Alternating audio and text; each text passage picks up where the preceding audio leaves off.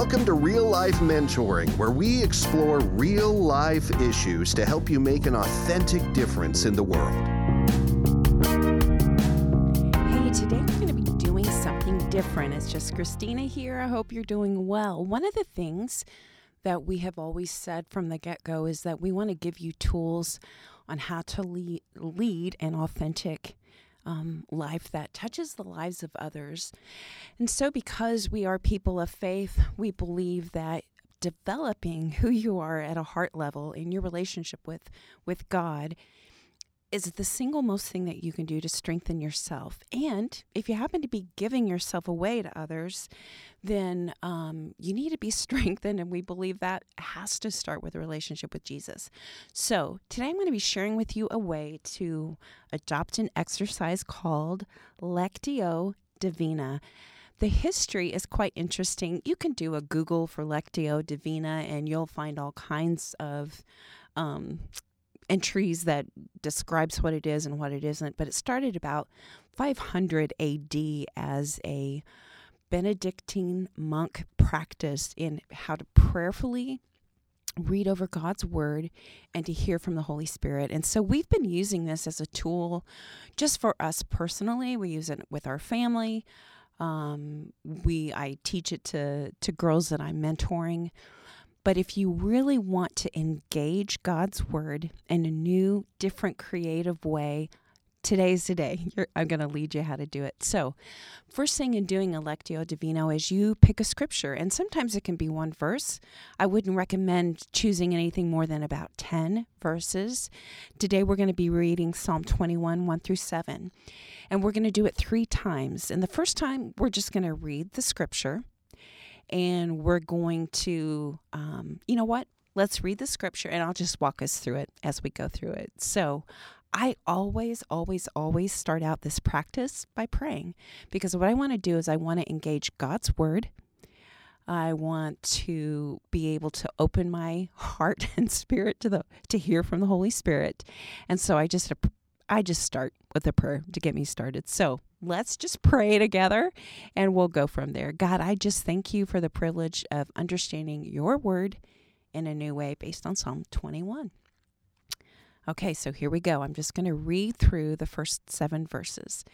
And as I read, I want you to be asking the Holy Spirit, you can ask Him right now, what's one word, one phrase that you, Holy Spirit, want to show me and so, if that's your prayer, I'm going to go ahead and read the first seven verses, and you be listening for that one word or phrase that sticks out to you. The king rejoices in your strength, Lord. How great is his joy in the victories you give. You have granted him his heart's desire and have not withheld the request of his lips.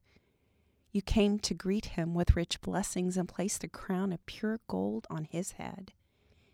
He asked you for life and you gave it to him, length of days forever and ever. Through the victories you gave, his glory is great. You have bestowed on him splendor and majesty. Surely you have granted him unending blessings and made him glad with the joy of your presence. For the king trusts in the Lord through the unfailing love of the Most High, he will not be shaken. I'm purposely going to just give you some time. Ask the Holy Spirit, Holy Spirit, what word or phrase do you want me to know? And if He hasn't already revealed it to you, you can go back and listen to this again and, and ask Him, What's the word or phrase? What is it? I know that He has something He specifically wants to highlight for you. Now, I'm going to read it a second time.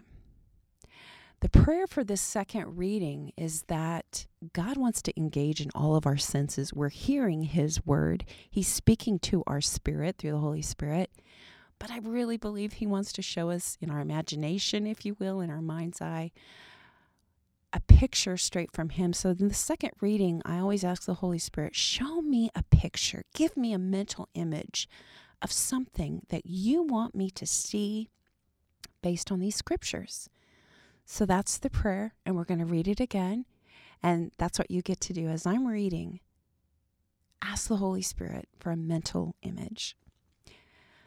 The king rejoices in your strength, Lord. How great is his joy in the victories you give. You have granted him his heart's desire and have not withheld the request of his lips.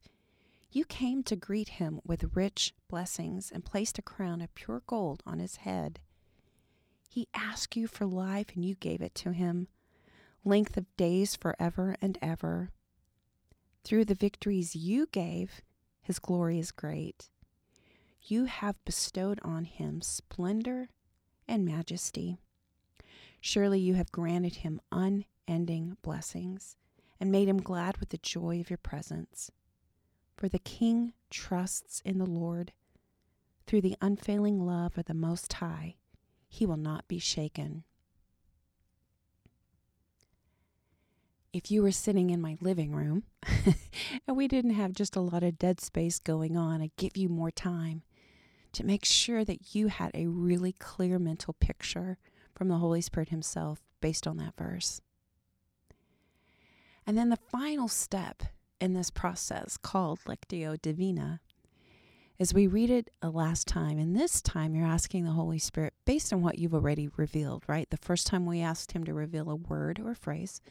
Second time, give me a mental picture, give me a visual image then on this third time, we just simply ask the Holy Spirit, What is it that you want me to know based on what you've already revealed to me? So we're going to do that right now. you ask Him in the quietness of your heart as I'm reading. Just be open to hear what He would have to say to you.